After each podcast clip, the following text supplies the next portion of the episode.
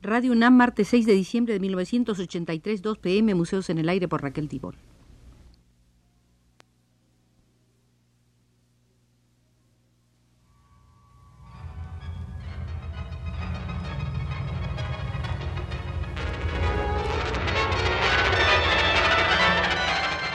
Museos en el Aire.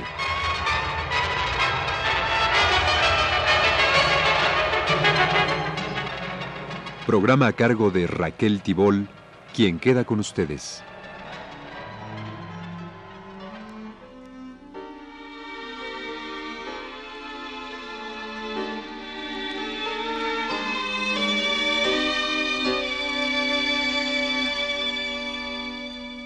Poco se conoce y poco se habla en México de las artes plásticas ecuatorianas.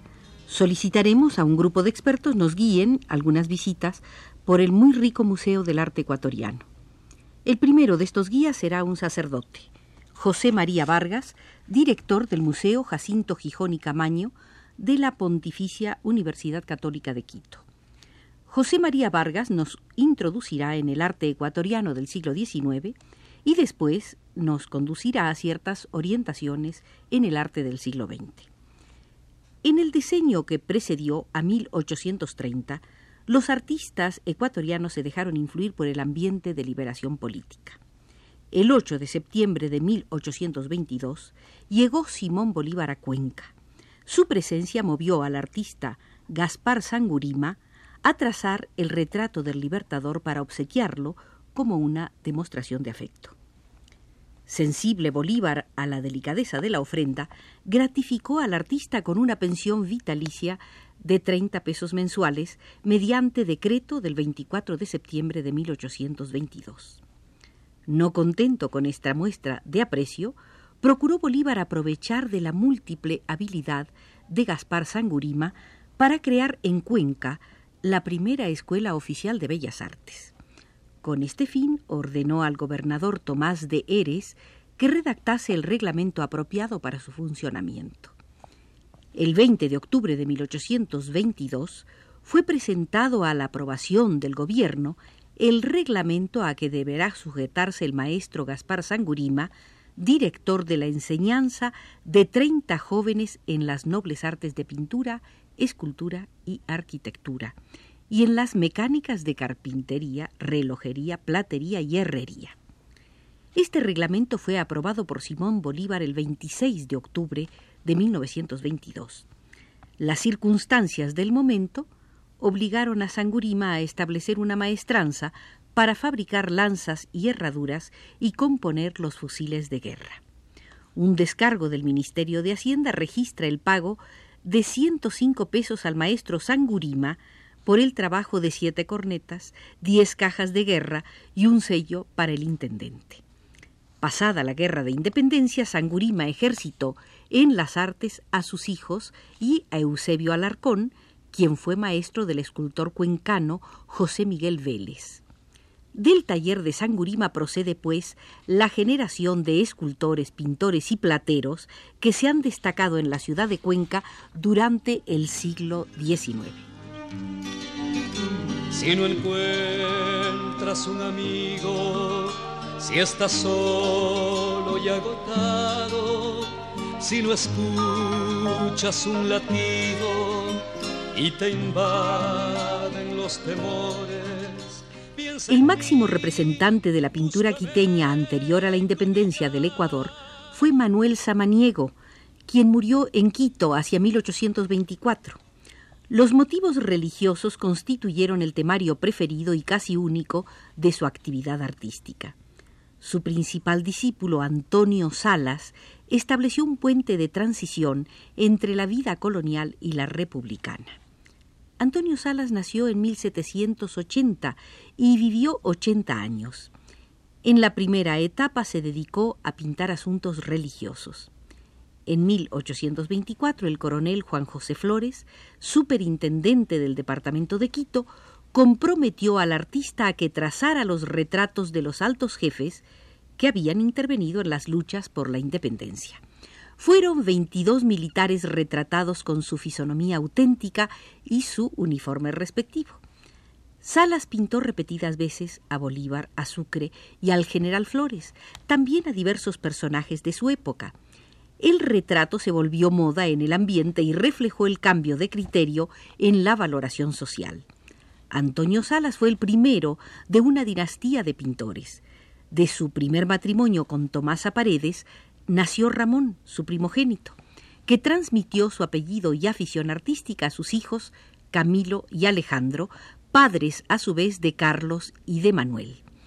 Del segundo matrimonio de Antonio Salas con Eulalia Estrada nacieron, entre otros, Rafael, Diego, Brígida, Agustín y Josefina, progenitores, todos ellos, de una nueva generación de pintores.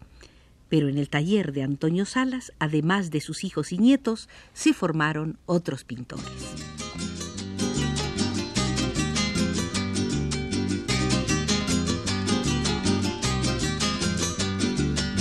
En. En 1849 se organizó en Quito el Liceo de Pintura, que fue el germen de la Escuela Democrática Miguel de Santiago, inaugurada oficialmente el 31 de enero de 1852. Simultáneamente se habían establecido la Sociedad Filarmónica para los aficionados a la música y la Ilustración para los promotores de la cultura fue propósito de la Escuela Democrática cultivar el arte del dibujo, la Constitución de la República y los principales elementos del derecho público bajo el lema Libertad, Igualdad, Fraternidad. La Escuela Democrática acordó organizar una exposición de arte que debía realizarse el 6 de marzo de 1852. En esa exposición se pudo ver una nueva generación de artistas ecuatorianos, Luis Cadena, Juan Pablo Sanz, Agustín Guerrero, Ramón Vargas, Leonardo Venegas, Vicente Pazmiño y Nicolás Alejandrino Vergara. El jurado calificador estuvo compuesto por el viejo maestro Antonio Salas y sus discípulos José Páez y José Ildefonso Páez. Por los años de la Escuela Democrática tenían talleres particulares los pintores Rafael Venegas Santos Ceballos y Nicolás Cabrera cuando asumió la presidencia del Ecuador Gabriel García Moreno, dispuso crear una escuela de bellas artes y con tal motivo becó a Luis Cadena, Rafael Salas y Juan Manosalvas para hacer estudios en Italia. Bajo la dirección de Luis Cadena, la Escuela de Bellas Artes de Quito comenzó a funcionar en mayo de 1872. Ahí se enseñaba arquitectura, escultura y pintura. Las réplicas de esculturas europeas constituían la base para la práctica de los estudiantes. Dentro de la corriente académica, el escultor González y Jiménez realizó un grupo que se conserva en el balcón central del Teatro Sucre. Rafael Salas pintó la imagen del corazón de Jesús, la cual presidió la ceremonia de la consagración de la República al Divino Corazón.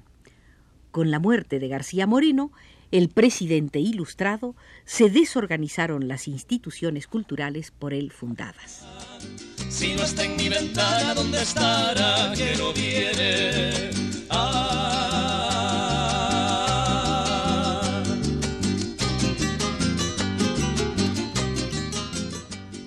Cuando fue becado en Roma, Juan Manosalvas aprendió de su maestro Mariano Fortuny la técnica de la acuarela. Cuando volvió a Quito, enseñó este género de pintura a Joaquín Pinto. Tanto Manosalvas como Pinto fueron notables acuarelistas. Fue en acuarelas donde se extendió la pintura costumbrista, principalmente la indigenista. Los clientes principales de las obras costumbristas e indigenistas eran los diplomáticos y los viajeros extranjeros. En Europa, principalmente en Francia, se habían puesto de moda las revistas de carácter etnográfico y costumbrista. Entre 1871 y 1873 estuvieron en Ecuador los científicos Stubel y Rice. Llegaron para estudiar las montañas de la zona ecuatorial. Para ilustrar sus trabajos, comprometieron al pintor joven entonces, Rafael Troya, al servicio de los sabios alemanes, Troya se especializó en la representación de montañas y paisajes, veraces en sus perspectivas y en su colorido.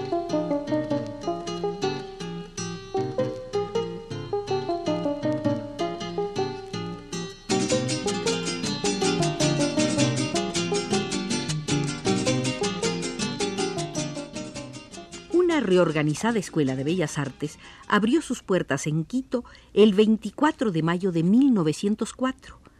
Entre los profesores se contaban Rafael Salas, de 84 años de edad, Juan Manosalvas, de 67, y Joaquín Pinto, de 62. Maestros fueron también Víctor Puig y Pedro Trasversari. Y alumnos Juan León Mera Iturralde, José Gabriel Navarro y Nicolás Delgado. Con diferencia de meses, los tres viejos maestros fallecieron en 1906. La escuela debía seguir adelante y se contrataron maestros en el extranjero. También se becaron a jóvenes para estudiar en Europa. Se presentaron exposiciones anuales donde se podían apreciar los nuevos talentos, donde comenzaron a figurar algunas mujeres. A raíz de la publicación de Huasipungo, de Jorge y Casa, el tema del indio se convirtió en asunto preferido de los pintores ecuatorianos. Entre los pintores indigenistas sobresalen Eduardo Kigman, Osvaldo Guayasamín, Enrique Gómez Jurado, Bolívar Mena, Diógenes Paredes. La generación siguiente ha sido sensible a las orientaciones del arte europeo, con preponderancia del surrealismo y el arte abstracto. Figura sobresaliente de ascendencia indigenista y templado después en el aformalismo debido a una permanencia de nueve años en España, es Enrique Tábara, nacido en Guayaquil en 1930. Hernán Crespo director general de los museos del Banco Central del Ecuador, ha dicho de su compatriota. El mundo precolombino de Tábara está trabajado con meticulosidad y empeño. Tenía de precolombino aquello que el autor sentía íntimo, como un torrente que le vivificaba los ojos y le florecía en las manos. Es así como Tábara construyó un espacio pictórico en el que se podía deambular, entrometerse y poseer sus resquicios, la calidez recoleta de los pequeños círculos. Se intuía un paisaje extenso casi como el de los Andes. Había otra faceta, la de las armaduras, de las aves mitológicas, de las máscaras, todo ello tratado con la maestría de quien conoce a fondo los pigmentos, la materia. El nuevo mundo de Tábara está henchido de la euforia del color, de una dimensión creada por un empaste grueso, táctil y leve. La persistencia de la imagen parecería una repetición. Sin embargo, la imagen persiste porque es viva y necesaria, porque es única y plural. Cuando mi canto te daba parecías una hoja. Que por la, mañana. la crítica ecuatoriana se refiere a la última etapa del pintor Enrique Tábara, como la faceta de las patas. Es que la figura recurrente son piernas, piernas, más piernas y zapatos, zapatos y más zapatos. Manuel Mejía ha dicho, Tábara reemplaza el signo y su armazón emocional por estas patas que en su comienzo alcanzaron un marcado figurativismo, pero que, paulatinamente, abandonan su densidad de estructuras para perfilarse en lo que denominamos volúmenes síntesis. Su figurativismo cede ante una cierta abstracción y su impulso emocional cede frente a un ordenamiento geométrico que al aunar rigor y concepción se torna concreto, sugerente, poseedor de una riqueza propia y admirable. No se equivocan los ecuatorianos al considerar al arte de Enrique Tábara como una cifra mayor e inamovible de la plástica continental.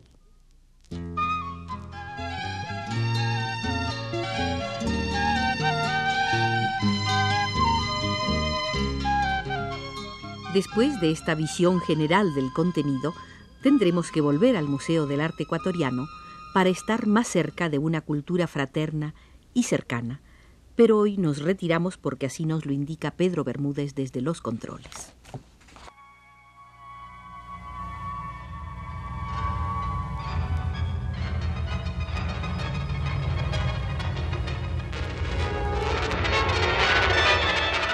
Este fue Museos en el Aire.